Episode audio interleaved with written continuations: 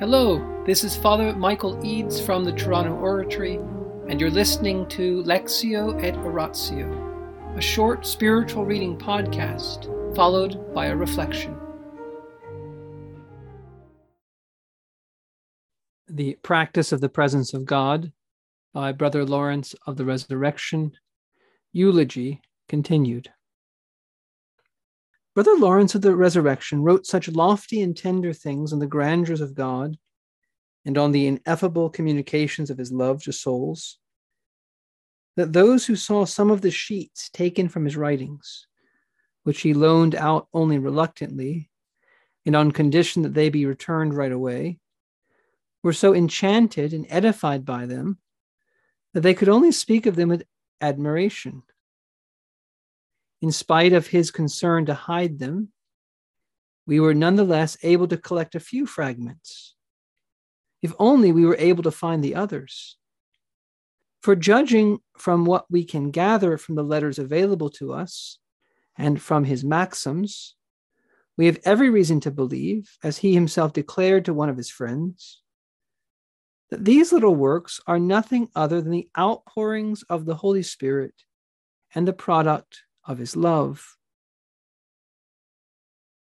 He sometimes expressed these sentiments on paper, but on comparing what he had just written with what he experienced within, he considered his writings so inferior and so removed from his exalted awareness of God's grandeur and goodness that he often felt obliged to tear them up right then and there. He tore them up as willingly as he had written them, because he had done so only to relieve his fullness, to let his spirit soar, to expand his heart and breast, too narrow to contain the divine fire that consumed him and made him suffer so strangely. His experience was comparable to a basin that overflows, unable to contain its waters or else to an underground cavern that, unable to curtail the vehemence of the fire it encloses, is forced to release it. Faith was the principal virtue among all those Brother Lawrence possessed. The just live by this theological virtue, and thus it was the life and nourishment of his spirit. It fostered such growth in his soul that you could see he made great progress in the spiritual life. It was this beautiful virtue that put the whole world under his feet and made him so lowly in his own eyes that in his heart he considered himself unworthy of taking even the lowest place. It was faith that led him to God and lifted him up above all created things, making him search for happiness in the possession of God alone Faith alone was his mistress, teaching him more than all the world's books. It was faith that gave him this high regard for God, this great reverence for the sacred mysteries, especially for the most blessed sacrament of the altar, where the Son of God resides like a king, and to which Lawrence was so devoted that he spent many hours, day and night, on his knees rendering him homage and adoration. This same faith gave him a profound respect for the Word of God, for the Church and its holy ordinances, and for his superiors, whom he obeyed as the vicars of Jesus Christ. In fact, he believed the truths faith proposes to us with such certitude that he would often say, None of the fine speeches I hear about God Nothing I read or experience myself can satisfy me. For God is infinite in his perfections and consequently ineffable. So there are no words powerful enough to give me a perfect idea of his grandeur. Faith reveals him to me and lets me know him as he is. I learned more by this means in a short time than I could learn in school for many years.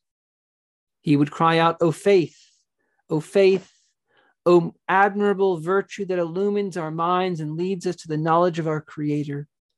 amiable virtue, how little known you are, and even less practiced, even though knowledge of you is so glorious and beneficial. From this intense faith came the firmness of his hope in God's goodness, a filial trust in his providence, a total, universal surrender of himself into God's hands, without ever worrying about what would happen to him after his death. We will see this in greater detail when we speak of his inner dispositions during his last illness. It was not enough for him, for the greater part of his life, to rely on the grace and merits of Jesus Christ for his salvation. Rather, he forgot himself and his own interests entirely, and in the words of the prophet, threw himself headlong into the arms of infinite mercy. The more desperate things appeared, the more he hoped. Like a rock that, when beaten by the waves of the sea, becomes a refuge in the midst of the storm. He, we already saw this when we spoke of the inner struggles God sent him to test his fidelity soon after his entrance into religious life. If, as St. Augustine says, the measure of hope determines the measure of grace, we can say that the grace God communicated to Brother Lawrence enabled him, as Scripture says, to hope against hope. That is why he said the greatest glory we could give God was to completely mistrust our own strength and trust completely in his protection. Because that is how to make a sincere confession of our own weakness and a true acknowledgement of the omnipotence of the Creator. Love is the queen and soul of all the virtues, giving them of necessity their value and worth. We must not be surprised that the virtues possessed by Brother Lawrence were perfect because the love of God reigned, because the love of God reigned so perfectly in his soul, which, as St. Bernard said, he had turned toward this divine object in all his affections. If faith enabled him to see God as sovereign truth, and if hope enabled him to contemplate God as his last end and ultimate happiness, Love enabled him to recognize God as the most perfect of all beings, or more accurately, as perfection itself. Far from loving God for his own profit, his love was so disinterested that he loved God even when there was no suffering to avoid or any reward to gain, wanting only the good and glory of God and making the accomplishment of God's holy will his paradise. We will see this again during the last moments of his illness, when his spirit was so free, even until the last sigh, that he expressed the dispositions of his heart as if he were in perfect health. In the name of the Father, and of the Son, and of the Holy Spirit, Amen. Angels of God, our guardians dear, to whom God's love commits us here, ever this day be at our side to light and guard, to rule and guide. Amen. Most Sacred Heart of Jesus, Teacher of Teachers, have mercy on us. Saint Philip Neri, gentle guide of youth, Apostle of Rome, vessel of the Holy Ghost, pray for us. In the name of the Father, and of the Son, and of the Holy Spirit. Amen. Faith, hope, and charity. Faith, hope, and divine love these three remain, but the greatest of them is charity, divine love. So St. Paul speaks in his first letter to the Corinthians. And since that time,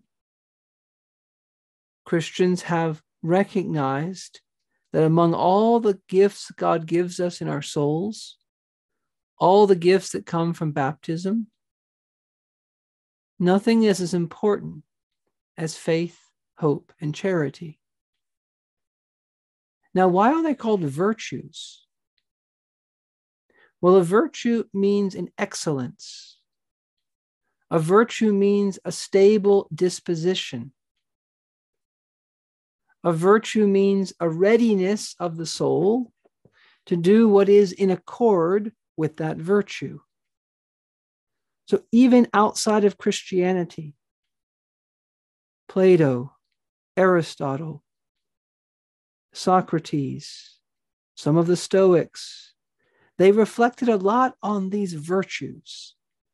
They were particularly interested in courage, for example, in temperance. They were particularly interested in intellectual virtues, that is, stable dispositions of the mind to know the truth.